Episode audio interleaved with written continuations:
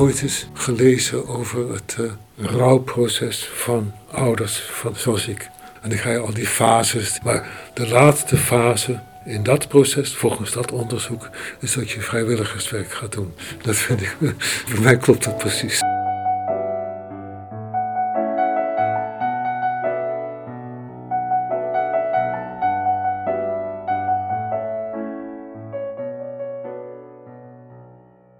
Vandaag spreken we met Tom Rusting, vader van een 42-jarige zoon met psychosegevoeligheid. Tom is vrijwilliger familiecoaching bij de instelling voor geestelijke gezondheidszorg Altrecht en oprichter van de stichting Naaste Training. Wat dat allemaal is en hoe hij daartoe gekomen is, daar gaan we met hem over praten. Welkom bij de 32e aflevering van de podcastserie Levend Verlies.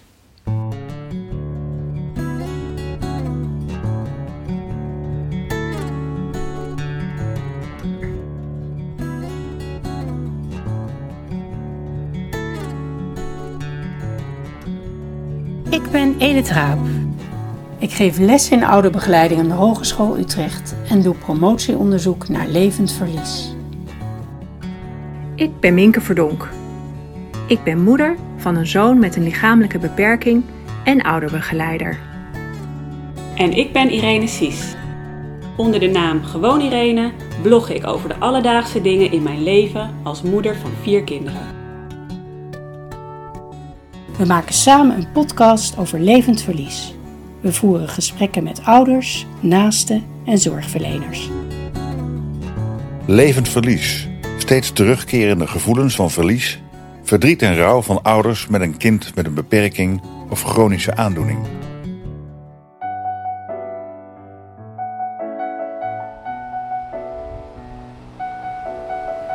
We wandelen naar Tom, die werkt vanuit een pand van Altrecht, gelegen in het groen. We lopen langs straatnaambordjes met daarop levenspad, gedachtegang en wegwijs. Je verwacht een beetje rust en contemplatie bij die namen, maar het is een komen en gaan van auto's en mensen. We trekken ons terug in een zijkamertje. Tom stelt zich voor. Ik ben Tom Rusting, ik ben 78 jaar oud. Ik ben uh, al heel lang getrouwd en we hebben drie kinderen. De jongste daarvan heet Lodewijk. En ja, die heeft psychotische kwetsbaarheid, psychosegevoeligheid. Vroeger noemden ze het schizofrenie. Gaat uh, na een aantal moeilijke jaren, het is begonnen toen hij 20 was, hij is nu 42, is het redelijk stabiel, gaat het wel goed. En kan je daar iets meer over vertellen, die, over die moeilijke jaren en in welke zin het goed gaat? Lodewijk had als heel veel uh, mensen met die aandoening geen ziektebesef. En dat klinkt als eigenwijsheid of ontkenningsgedrag of zo, maar dat is het helemaal niet.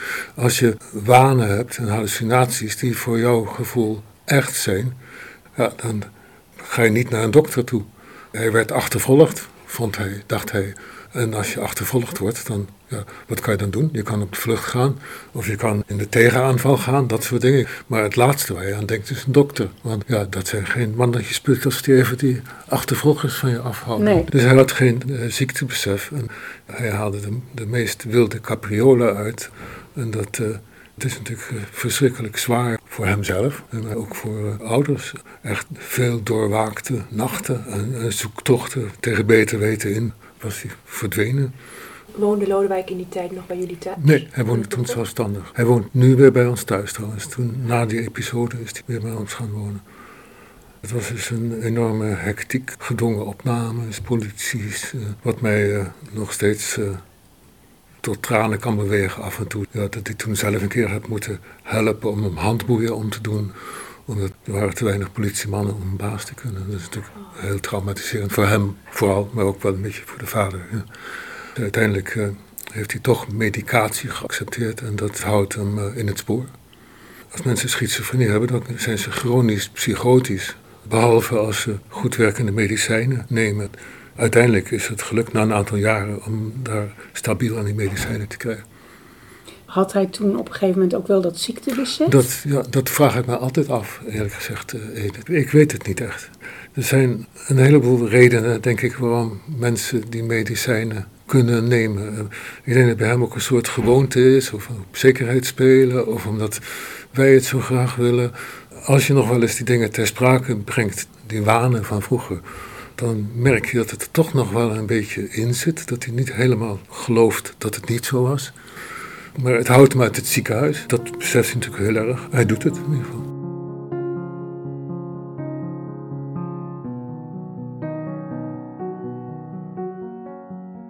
En wat doet hij nu overdag, even voor ons beeld? Hij heeft best wel veel eh, bezigheden. Heeft een beetje een schema opgebouwd. Hij gaat eh, drie keer in de week werken als vrijwilliger in een eh, kleinschalig tehuis voor mensen met een verstandelijke handicap. Hij bereidt een maaltijd voor, doet boodschappen. Hij is uh, één dagdeel in de week bij zijn zus. Hij is een dagdeel in de week bij zijn broer. We hebben allebei een ICT-achtergrond. Bij mij is dat natuurlijk al heel lang geleden dat ik echt praktisch geprogrammeerd heb voor mijn werk. Maar ik kan het nog wel een beetje en hij ook. Dus dan, eh, dan programmeren we samen. Dat is echt heilzaam, vind ik, voor ouders. Samen iets doen met die zoon of die dochter. Op dat moment is het niet iemand met een aandoening, maar is het iemand die met mij praat over hoe je die programmafout zou kunnen opsporen en oplossen. En kan je nog iets meer vertellen over hoe jullie erachter kwamen dat er wat met hem aan de hand was en hoe dat voor jou eigenlijk voor Ja, dat, zal, ik, dat zal ik je vertellen. Ik weet het nog als de dag van gisteren. Onze dochter was jarig. We gingen uit eten met de familie. En uh, hij kwam maar niet opdagen. Dus ik ging hem bellen. En toen kwam hij met een heel verhaal. wat ik absoluut niet kon thuisbrengen. Van: Ik weet heus wel dat jullie mij bespioneren. Ja, wat, ik schrok daar natuurlijk van. Maar mijn dochter, die is verpleegkundige, en die schrok nog veel harder. Want ja, die wist hoe laat het was. Ik dacht van, nou, die gekkigheid die gaat wel over. En, uh, het is uiteindelijk wel overgegaan, maar het heeft veel langer geduurd dan ik toen dacht. Ja. ja. En was het voor jullie een verrassing dat dit gebeurde? Ja, ja dat was echt een, een donderslag bij heldere hemel. Als je terugkijkt, dan zeg je van, ja, er waren misschien wel signalen dat het niet helemaal lekker ging. Er waren ook wel eigenlijk signalen dat wij dat wel een beetje beseften. Bijvoorbeeld, wonen zelfstandig, zei ik al. Wij deden zijn administratie. Ja, gewoon gevoelsmatig van dat kunnen we beter niet aan Lodewijk zelf overlaten. En bij de andere kinderen hebben we dat nooit gedaan. Dus we hadden geen idee. Het begrip psychose zei maar eigenlijk ook weinig. Dus het was voor ons echt een, een donderslag bij helder hemel. En we hebben ons er natuurlijk in verdiept.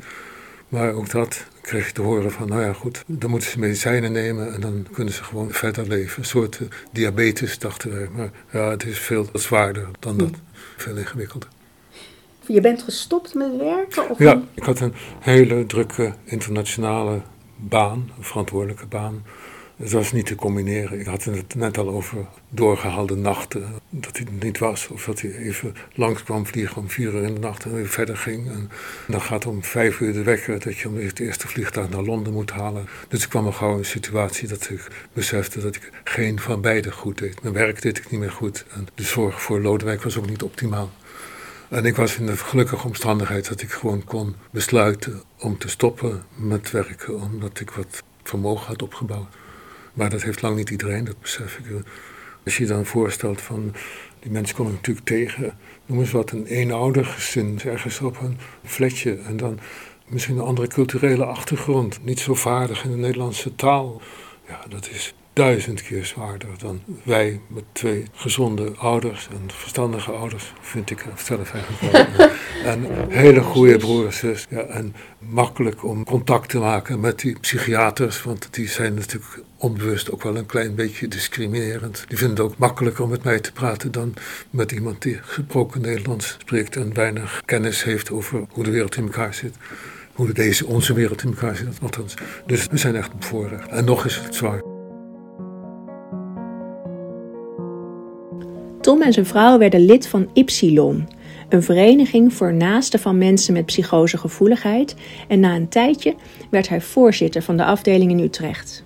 In dat contact kwam ik een sociaal-psychiatrisch verpleegkundige tegen, een SPV. Die hield zich vanuit Altrecht bezig met naasten.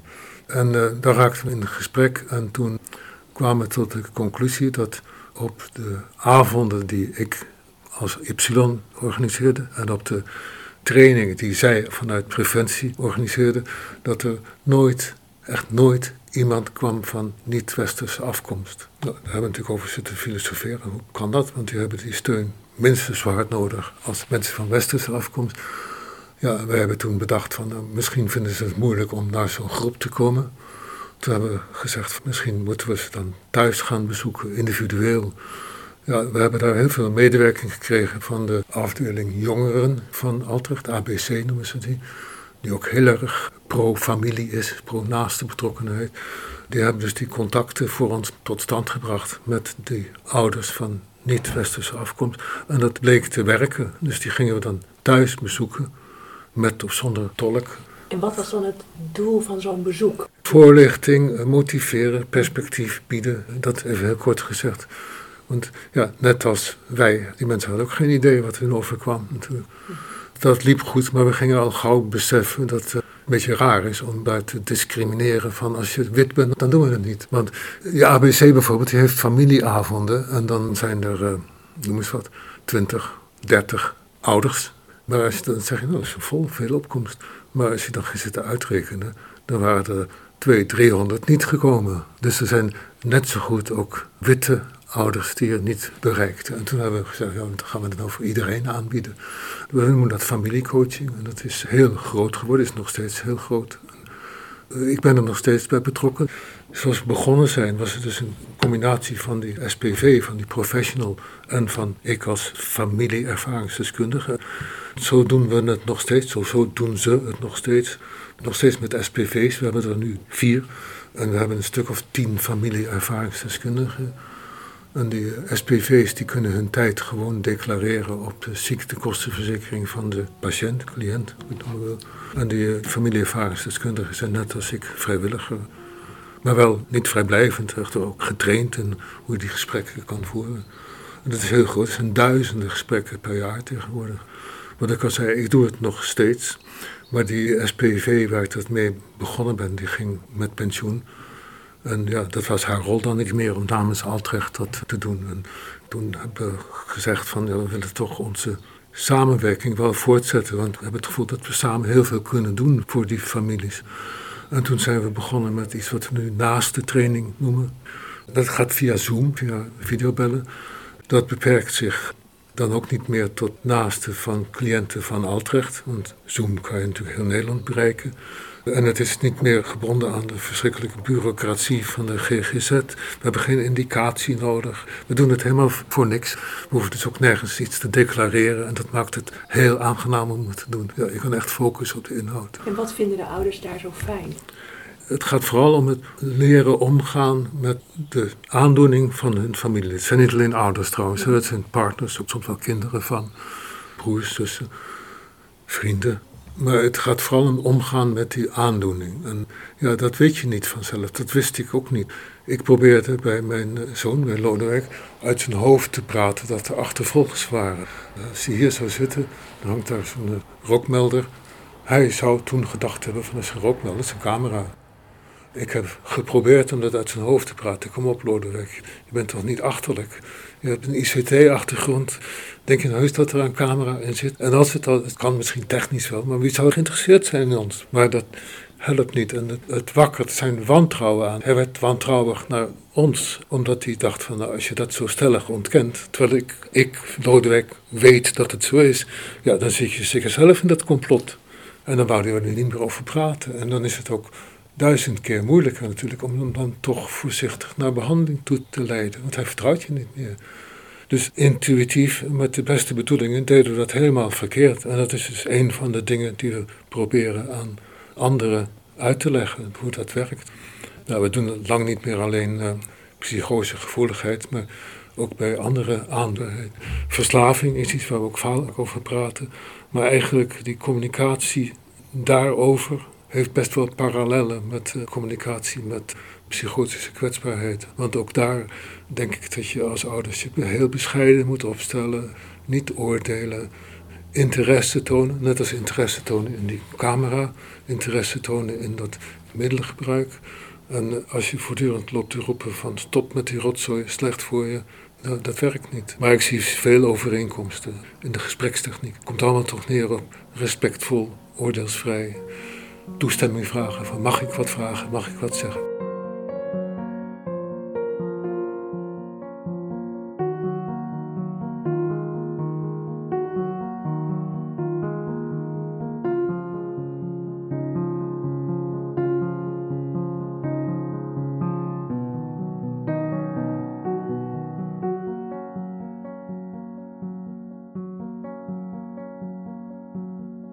Vindt levend verlies niet zo'n goed begrip, omdat het dan lijkt alsof er geen verbetering kan zijn. Terwijl ze als familiecoaching juist perspectief willen bieden en willen laten zien dat er dan wel geen genezing mogelijk is, maar dat je wel kunt opkrabbelen en een zinvol leven leiden. We praten erop door. Eigenlijk kun je niet altijd doen wat je intuïtief is niet het beste. Altijd wat je. Is dat niet een vorm van verlies? Dat je, je wat je intuïtief, spontaan zou doen, dat je daar iets niet meer zo in kan? Ja. ja. ja. Misschien ben ik daar ongevoelig voor. Ik zie dat niet als een, niet als een verlies. Ik zie het als iets wat je wint dat je kan leren hoe je het anders kan doen. Wat afdoet aan het verlies vind ik is dat je zelf wat kan doen om hem of haar wat vooruit te helpen. En je vond het niet moeilijk? Ja, het is moeilijk om het toe te passen. Het is die, die theorie, we noemen dat uh, verbindende gespreksvoering, die is niet zo moeilijk te begrijpen. Maar om het uit te voeren is best wel. wel en wat maakt het zo moeilijk? Ja, omdat je zeker in het begin heel erg op je woorden moet letten. Zelfs voorbeeld uh, toepassen. Als jij zegt, er zit daar een camera in, en ik zou terug zeggen, ja, dat is jouw werkelijkheid. Dat is wel respectvol, maar het geeft meteen al aan van het niet mijn werkelijkheid is. En je wil ook niet liegen, dus je wil ook niet zeggen het is zo. Eigenlijk is het recept dat je niet zegt dat het niet zo is. Maar ook niet laat doorklinken dat het niet zo is. En dat is lastig. En kan iedereen dat leren? Bijna iedereen, ja. De een doet het makkelijker dan de ander. We doen dat ook met rollenspellen en zo. En kan je zelf van jezelf ervaringen van verlies terughalen? Jawel, want Lodewijk was van de drie kinderen de slimste. Niet dat die anderen dom zijn, maar ik ben denk ik ook wel een beetje bovengemiddeld slim. En hij leek erg op mij, lijkt nog steeds op mij, vind ik. Dus ik had het idee van, ja, die gaat net als papa naar de universiteit. En misschien wel een goede baan en dat soort dingen. En dat, ja, dat hebben we snel afgeschreven. Maar eigenlijk vonden we dat ook helemaal niet zo moeilijk. Heel makkelijk voor ons, heel gauw terug naar de essentie van als die maar gelukkig wordt. Maar natuurlijk is het voor ons, ook als ouders, wel eens pijnlijk om uh, te zien dat andere kinderen, van onszelf, maar ook van anderen, wel gezin hebben en kleinkinderen komen daar. We hebben gelukkig wel kleinkinderen van mijn dochter, maar niet van Lodewijk. En Lodewijk heeft geen partner, dat zou hij ook veel te ingewikkeld vinden, denk ik. Ja, de kleine dingetjes, dat hij heel weinig vrienden heeft, of eigenlijk helemaal geen vrienden, dat soort dingen, dat doet wel eens pijn. Ja, af en toe doet het je pijn om zo te zien zitten. En het doet je pijn om te zien hoe die wordt bekeken, soms door anderen. Want je kan het soms wel een beetje aan hem zien, soms ook niet. Om de een of andere reden, hij is 42, maar iedereen zegt je en jij tegen hem. Dat vind ik wel opvallend. Soms vragen ze nog wel eens, als sigaretten of alcohol kopen, vragen ze naar zijn identiteitsbewijs. Dat is echt, dus dat soort dingen heb je natuurlijk wel. Wat ik best wel vaak hoor, en dat is een iets andere invalshoek, is dat de betrokkenen zelf depressief wordt. En ja, ik kan natuurlijk nooit precies uitzoeken hoe dat komt, maar ik denk dat dat wel vaak te maken kan hebben met verlies. Het begint met een psychose en vaak komt er depressie bij. Ik ken de percentages niet, maar best wel vrij vaak. En, ja, en komt die depressie dan door uh, besef dat ja, dat die universitaire studie toch niet doorgaat? Of komt de depressie door het feit dat, uh, nou, mijn zoon bijvoorbeeld had wel hele positieve psychoses. Dat hij dacht dat hij heel belangrijk in de wereld was en dat hij uh, een relatie had met hele mooie, sexy popsterren. En ja, als dan die psychose weg hebt, dan ja, kan ik me voorstellen dat je daar teleurgesteld over bent.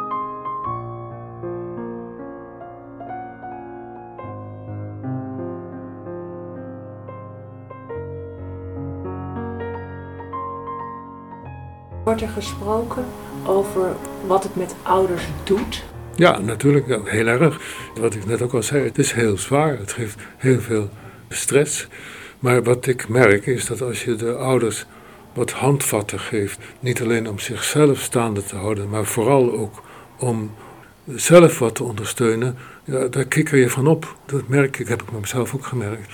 Dat willen ze allemaal wel. Ze zijn niet en die ondersteuning zit hem dan met name in hoe je met je kind kunt communiceren. Communicatie is het belangrijkste, maar wat ik net al zei, samen dingen doen, dat is ook heel erg helend. En dat soort. Ja, dat en voor de ouder zelf, ik kan me ook voorstellen dat de ouder zelf iets nodig heeft voor zichzelf. Want bij de ouder zelf gebeurt er natuurlijk ook van alles. Ja, nou, wat je, doen jullie ja, daarin? Eigenlijk eh, aanhoren, aan, Ja. mee- meevoelen. En eh, waar ik een verschrikkelijke hekel aan heb, is als mensen zeggen tegen mij of tegen anderen van je moet leuke dingen voor jezelf doen. Daar ben ik allergisch voor. Want? Ja, dat weet ik niet. Het begrip leuk vind ik al, al niet leuk. ik denk dat het dat tenminste voor mij veel helender is om zinvolle dingen te doen voor mezelf. Lol trappen, dat, daar ben je zeker in zo'n fase echt, heb je niks aan.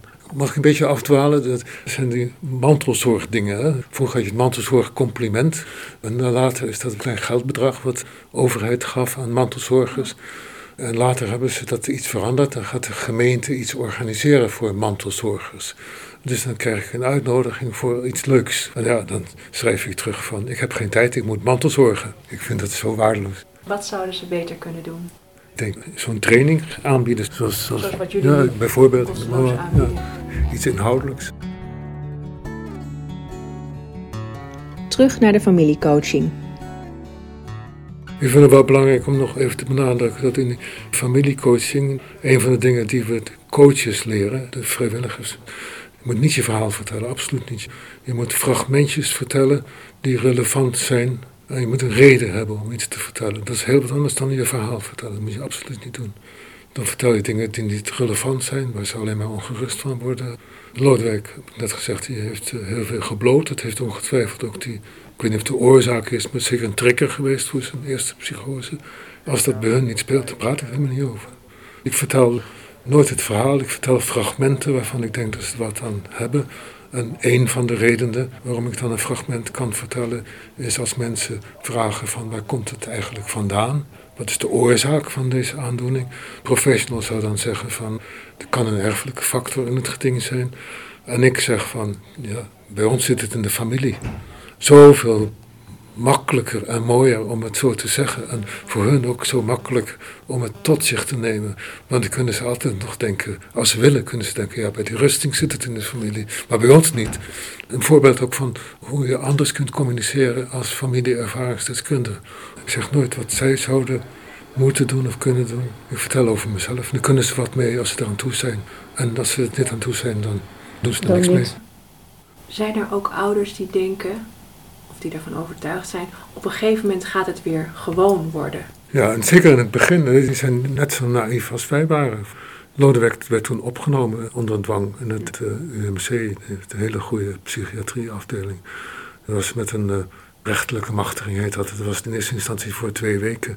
Nou, ik dacht bij mezelf, nou dan is het wel genoeg, dan is het wel over. Ja, en dat besef, dat komt langzaam. Maar je merkt ook vaak dat ouders in het begin ook die familiecoaching afwijzen. En ook die Y afwijzen van ja, dus tijdelijk probleempje. En ik weet zelf, het UMC had voorlichtingsbijeenkomsten voor ouders. En ik had toen ook neiging om te zeggen van nou, is dat nou wel nodig? Ons gaat het wel over.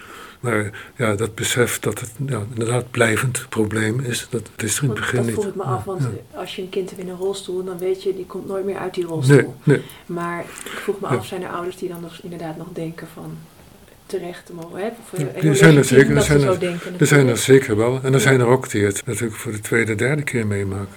Met een ander kind of met een kleinkind. En die weten hoe laat het is.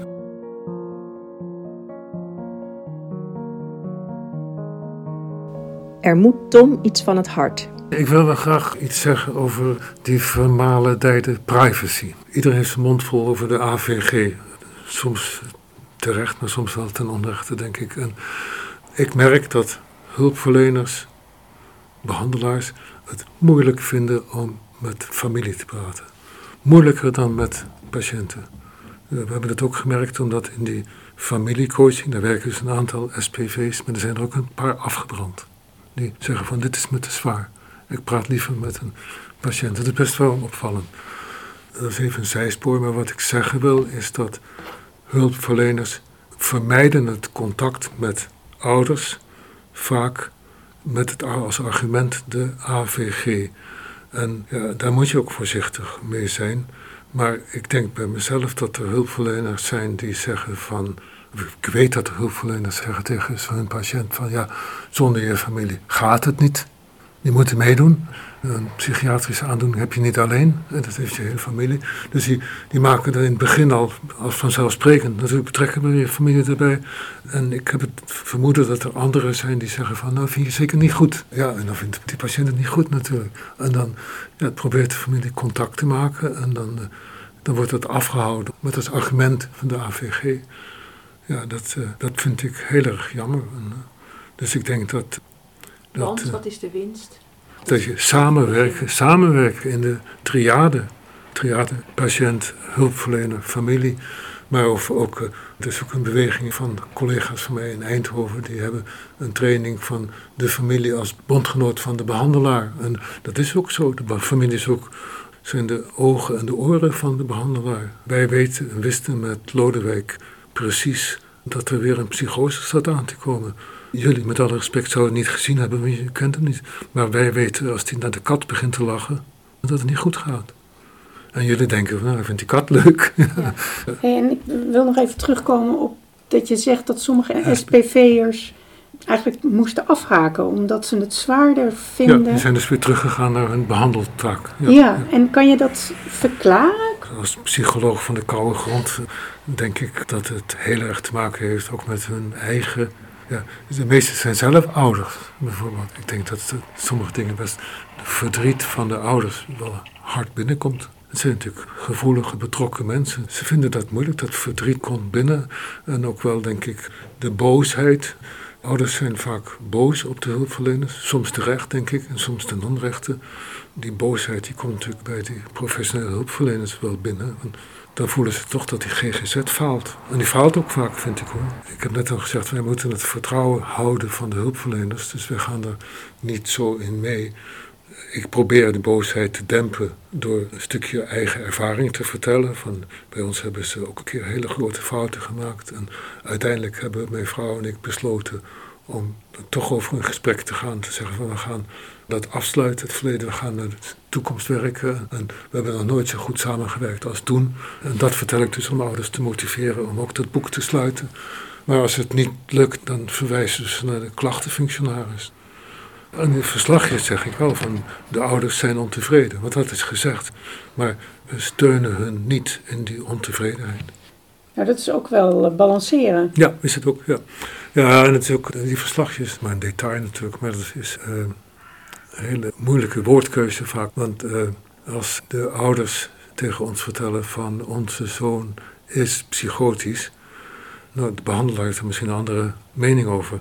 Dus ik ga niet opschrijven, de zoon is psychotisch. Ik ga ook niet opschrijven van de ouders beweren dat de zoon psychotisch is, want dan valt het weer verkeerd bij de ouders. Dus ik heb daar wat termen voor. Dan zeg ik van de ouders vertelden dat de zoon psychose is. Dus het is best wel tactvol optreden. Ja. Ja. ja. ja en die verslagjes, die, ik eindig ze altijd met een min of meer standaard zinnetje van je hoeft hier wat mij betreft niet inhoudelijk op te reageren.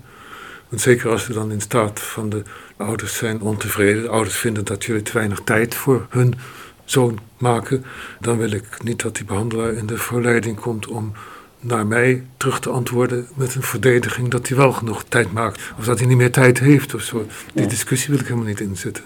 Dus ik heb eigenlijk liever geen antwoord. Maar dat lijkt me heel erg balanceren. Ja, is het op, ook, ja. uh, in, op het vertrouwen van beide kanten Ja, moet je ja. eigenlijk... Maar het is uh, essentieel, als, want als je daar slordig mee bent, dan stort het zo in, die hele familiecoaching. Tot onze verrassing komt Tom tegen het einde van het gesprek met een mededeling over zijn andere zoon. Onze oudste zoon is doof, doof geboren. Ja, dat is natuurlijk ook een. eh, ja, iemand wordt geboren met een handicap. Het duurt een poosje voordat je erachter bent. In het begin word je gerustgesteld. En eh, ja, ik weet nog dat bij onze oudste zoon. Die hebben we toen laten onderzoeken in Leiden. Dan kregen we het horen van ja, misschien valt het mee.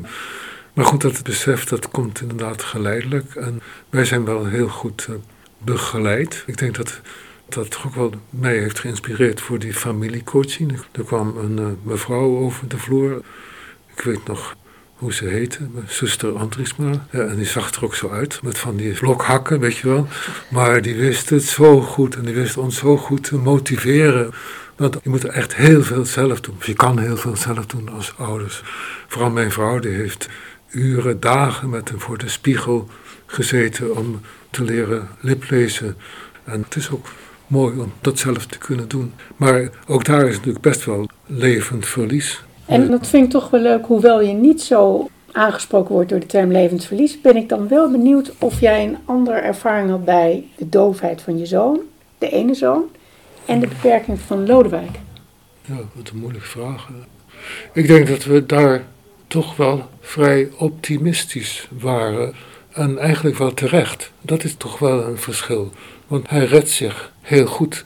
Hij kan natuurlijk ook niet de carrière maken die hij gemaakt zou kunnen hebben als horende. Maar hij heeft een, baan en hij werkt als postbezorger en dat doet hij goed en met plezier. En je kan hele goede gesprekken met hem voeren. En hij is een hartstikke aardige vent. En hij heeft eh, vrienden en vriendinnen, meeste uit de dove wereld. Ja, het is, het is helemaal niet zo.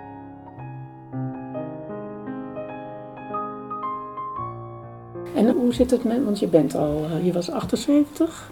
Nu, ja. Ja? Ik ben 80. Ja, ja. En hoe zit het met jouw gedachten over Lodewijk in de toekomst? Ja, dan vraag je me wat. Dat is een voortdurende zorg. Die broer en zus zullen wel een rol willen spelen, maar welke rol? Dus ik kan niet verwachten dat ze het net zo intensief doen als wij. Een dochter, wat ik zei, die heeft uh, vier kinderen.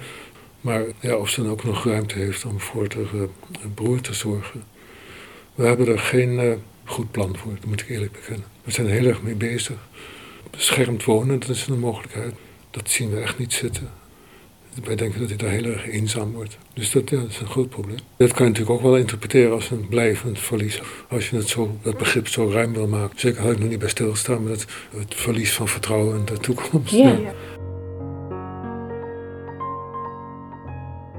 En als ik heel nuchter ben, dan hij rookt als een ketter. Dat kost me sowieso al tien jaar van zijn leven, op zijn minst. Als het niet meer is. En het roken, dat komt ook heel veel voor. Dat weet je denk ik Ja. ook wel bij psychiatrische aandoeningen. Dan is dat ook een beetje raar dat je... Je bent heel erg bezig met zijn toekomst, maar je, misschien ja, loopt het zo dat het helemaal niet meer aan de orde Nee. komt. En ook van, eh, hoe krijg je hem in godsnaam aan de behandelingen aan het ziekenhuis? Want daar zal hij ongetwijfeld ook heel moeilijk over doen. Je bedoelt op het moment dat jullie er niet meer zouden zijn? Nee, of? maar nu als we er Nu? wel zijn, stel dat hij eh, bloed opgeeft, dan moet hij naar de Oh, dokter, moet je hem daar naartoe krijgen. We waren ook erg, erg benauwd voor eh, corona voor hem. Niet dat hij er zieker van zou worden dan de ander, maar wat doet het met hem als hij in isolatie moet en in quarantaine moet en zo. Hij heeft het niet gehad. Nee, dus je hebt toch andere zorgen dan, hè? Ja, en dat mag je vanuit jullie optiek ziet dat natuurlijk ook als ze blijven het verlies. Dat je daar niet onbezorgd over kan zijn. We vragen Tom naar een zin voor op het tegeltje. Tom vertelt dat hij bezig is met een onderzoeksaanvraag voor familiecoaching bij naasten van mensen met een persoonlijkheidsstoornis. De naam van de onderzoeksaanvraag is Naasten maken het verschil. En dat vind ik eigenlijk wel mooi voor dat tegeltje. Naasten maken het verschil. Als het onderzoek doorgaat, dan zet ik het op een tegeltje. En hou ik het op in mijn werkkamer.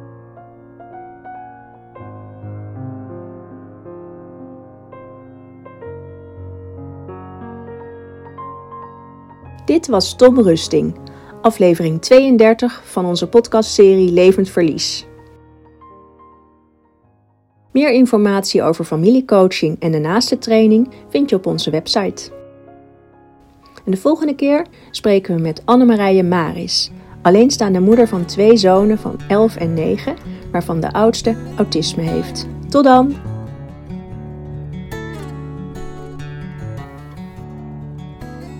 Elke twee maanden op de laatste zondag van de maand een gesprek over levend verlies. Abonneer je op onze podcast en kijk ook eens op onze website levend-verlies.nl. We zijn ook te vinden op Facebook en Instagram. Bedankt voor het luisteren.